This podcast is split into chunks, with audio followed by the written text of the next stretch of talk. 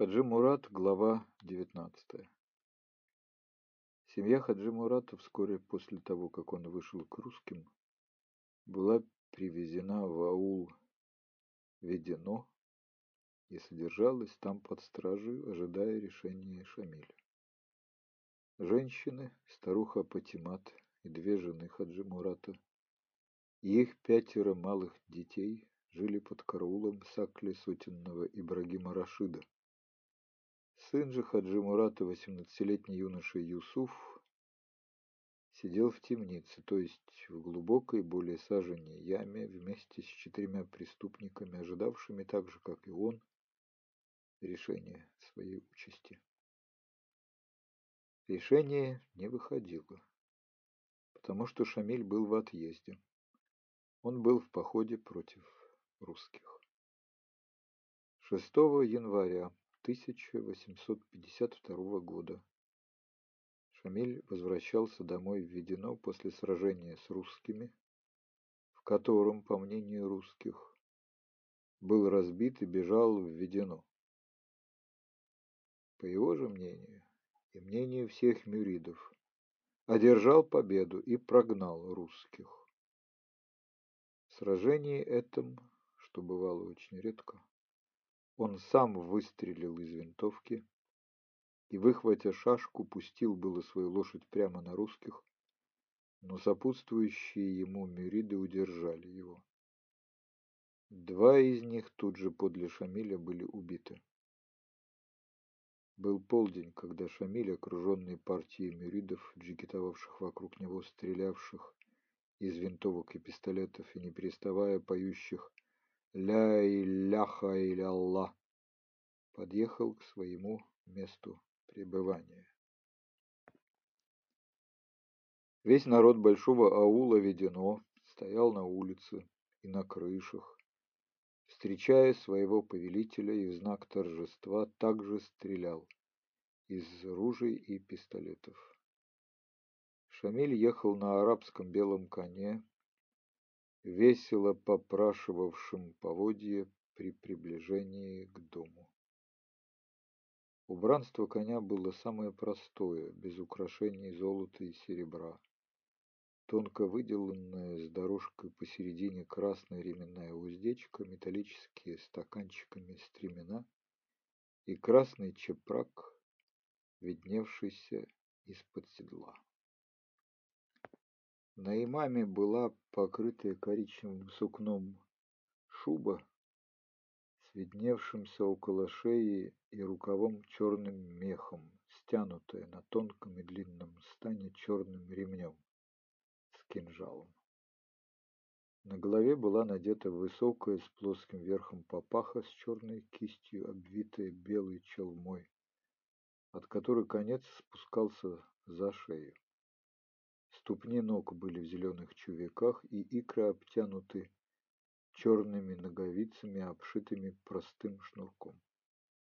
Вообще, на имаме не было ничего блестящего, золотого или серебряного, и высокая, прямая, могучая фигура его в одежде без украшений, окруженная миридами золотыми и серебряными украшениями на одежде и оружии, производила то самое впечатление величия, которое он желал и умел производить в народе. Бледное, окаймленное, подстриженное рыжей бородой лицо его с постоянно сощуренными маленькими глазами было как каменное, совершенно неподвижно. Проезжая по аулу, он чувствовал на себе тысячи устремленных глаз но его глаза не смотрели ни на кого. Жены Хаджи Мурата с детьми тоже вместе со всеми обитателями Сакли вышли на галерею смотреть въезд имама. Одна старуха Патимат, мать Хаджи Мурата, не вышла, а осталась сидеть, как она сидела, с растрепанными сидеющими волосами на полу сакли, охватив длинными руками свои худые колени и, мигая своими жгучими черными глазами, смотрела на догорающие ветки в камине. Она так же, как и сын ее, всегда ненавидела Шамиля. Теперь же еще больше, чем прежде, и не хотела видеть его. Не видал также торжественного въезда Шамиля и сын Хаджи Мурата.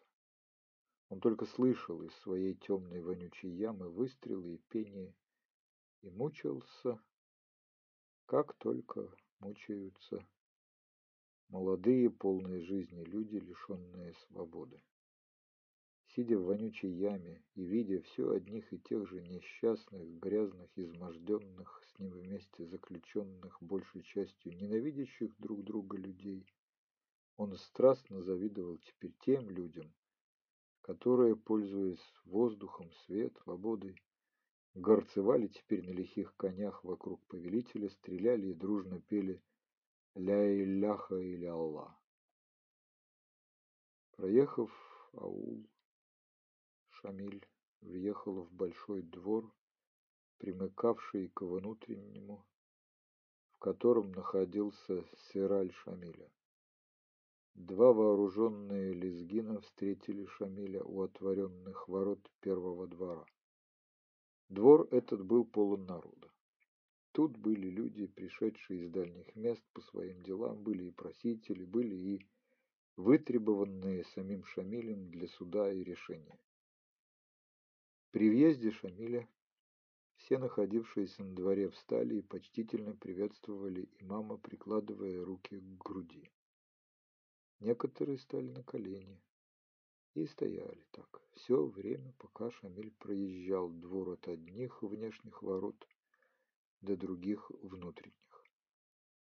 Хотя Шамиль и узнал среди дожидавшихся его много неприятных ему лиц, и много скучных просителей, требующих забот о них. Он с тем же неизменно каменным лицом проехал мимо них и, въехав во внутренний двор, слез у галереи своего помещения при въезде в ворота налево.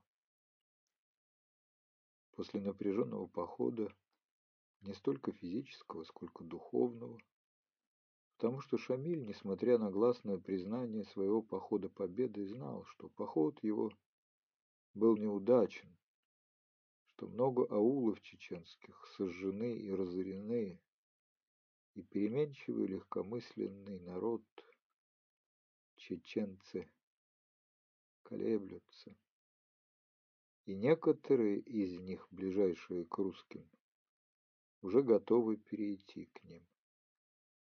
Все это было тяжело. Против этого надо было принять меры. Но в эту минуту Шамилю ничего не хотелось делать.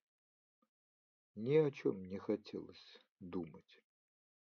Он теперь хотел только одного – отдыха и прелести семейной ласки любимейшей из жен своих восемнадцатилетней черноглазой быстроногой кистинки Аминет.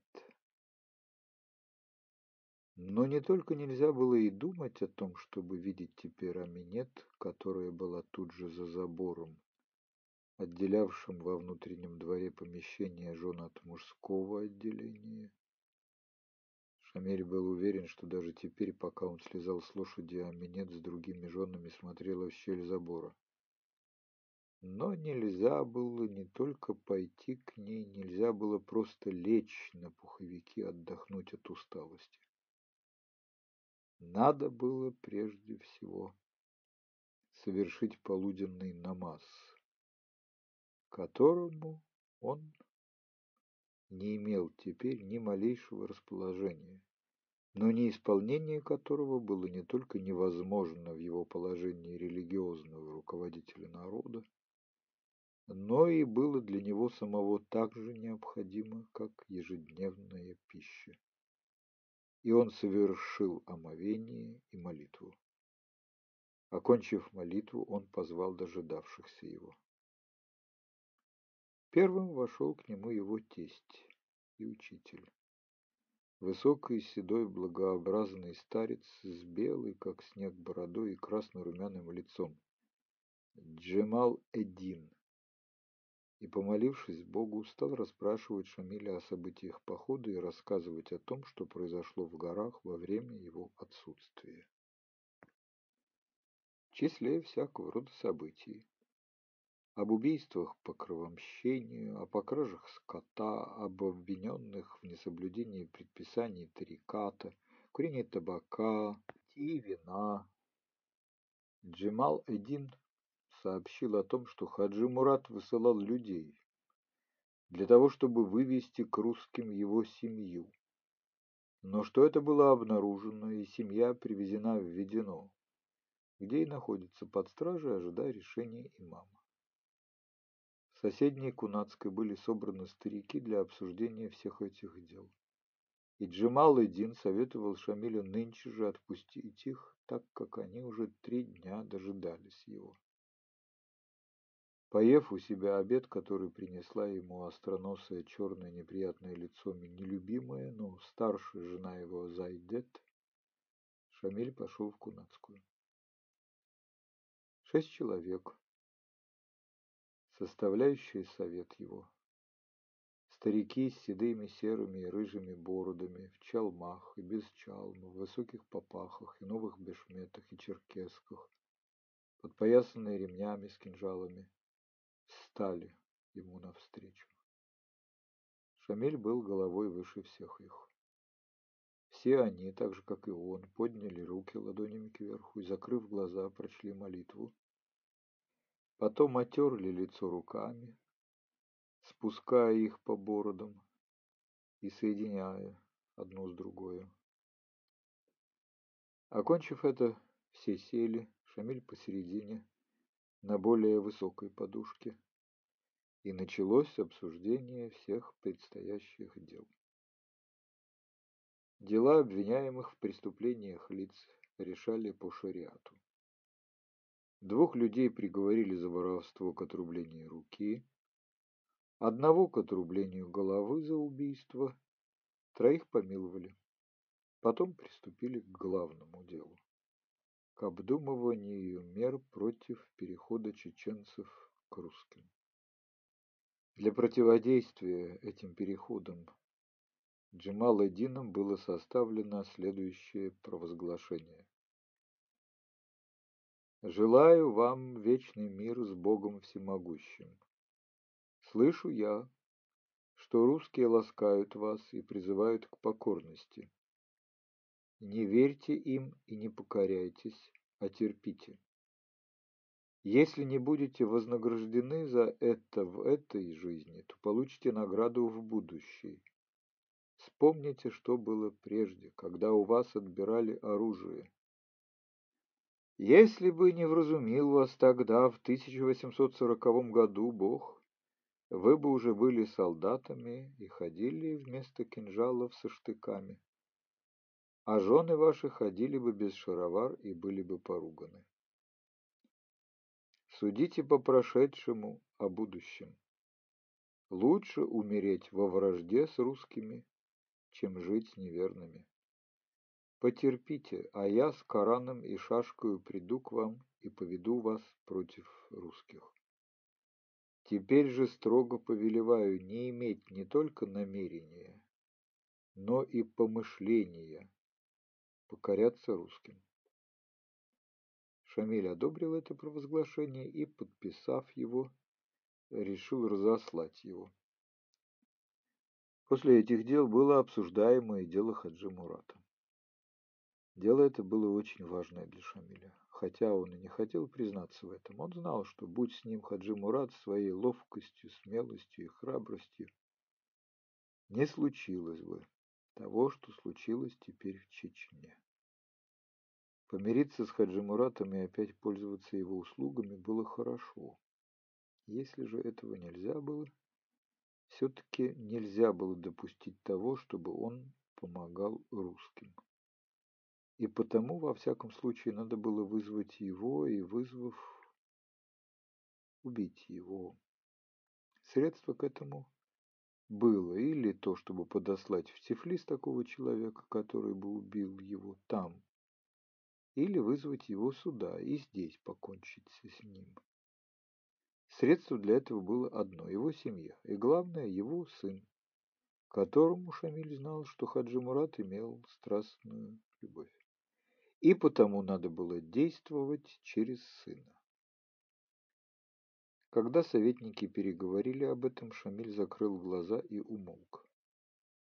Советники знали, что это значило то, что он слушает теперь говорящий ему голос пророка, указывающий то, что должно быть сделано.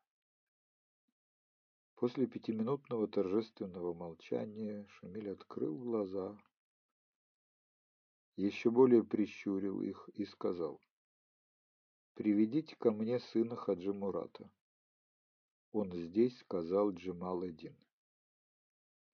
И действительно, Юсуф, сын Хаджи Мурата, худой, бледный, оборванный и вонючий, но все еще красивый и своим телом и лицом, с такими же жгучими, как у бабки Патимат, черными глазами, уже стоял у ворот внешнего двора, ожидая призыва. Юсуф не разделял чувства отца к Шамилю. Он не знал всего прошедшего, или знал, но не пережив его, не понимал, зачем отец его так упорно враждует с Шамилем. Ему, желающему только одного – продолжение той легкой разгульной жизни, какую он, как сын Наиба, ввел в Хунзахе, казалось совершенно ненужным враждовать с Шамилем. В отпор и противоречие отцу он особенно восхищался Шамилем и питал к нему распространенное в горах восторженное поклонение. Он теперь с особенным чувством трепетного благоговения к имаму вошел в Кунацкую и, остановившись у двери, встретился с упорным сощуренным взглядом Шамиля. Он постоял несколько времени, потом подошел к Шамилю и поцеловал его большую с длинными пальцами белую руку. «Ты сын Хаджи Мурата?» «Я имам». Ты знаешь, что он сделал. Знаю, имам, не жалею об этом. Умеешь писать? Я готовился быть мулой. Так напиши отцу, что если он выйдет назад ко мне теперь до Байрама, я прощу его, и все будет по-старому. Если же нет, и он останется у русских, то... Шамиль грозно нахмурился. Я отдам твою бабку, твою мать, по аулам, а тебе отрублю голову. Ни один мускул не дрогнул на лице Юсуфа. Он наклонил голову в знак того, что понял слова Шамиля. «Напиши так и отдай моему посланному». Шамиль замолчал и долго смотрел на Юсуфа. «Напиши, что я пожалел тебя и не убью, а выколю глаза, как я делаю всем изменникам. Иди». Юсуф казался спокойным в присутствии Шамиля. Но когда его вывели из Кунацкой, он бросился на того, кто вел его, и, выхватив у него из ножен кинжал, хотел им зарезаться, но его схватили за руки, связали их и отвели опять в яму. В этот вечер, когда кончилась вечерняя молитва и смеркалось, Шамиль надел белую шубу и вышел из двора, где помещались его жены и направился к комнате Аминет. Но Аминет не было там. Она была у старших жен. Тогда Шамиль, стараясь быть незаметным, стал за дверь комнаты, дожидаясь ее. Но Аминет была сердита на Шамиля за то, что он подарил шелковую материю не ей, а Зайдет. Она видела, как он вышел, и как входил в ее комнату, отыскивая ее, и нарочно не пошла к себе. Она долго стояла, в двери комнаты зайдет, и, тихо смеясь, глядела на белую фигуру, то входившую, то уходившую из ее комнаты. Тщетно прождав ее, тщетно прождав ее, Шамиль вернулся к себе уже ко времени полуночной молитвы.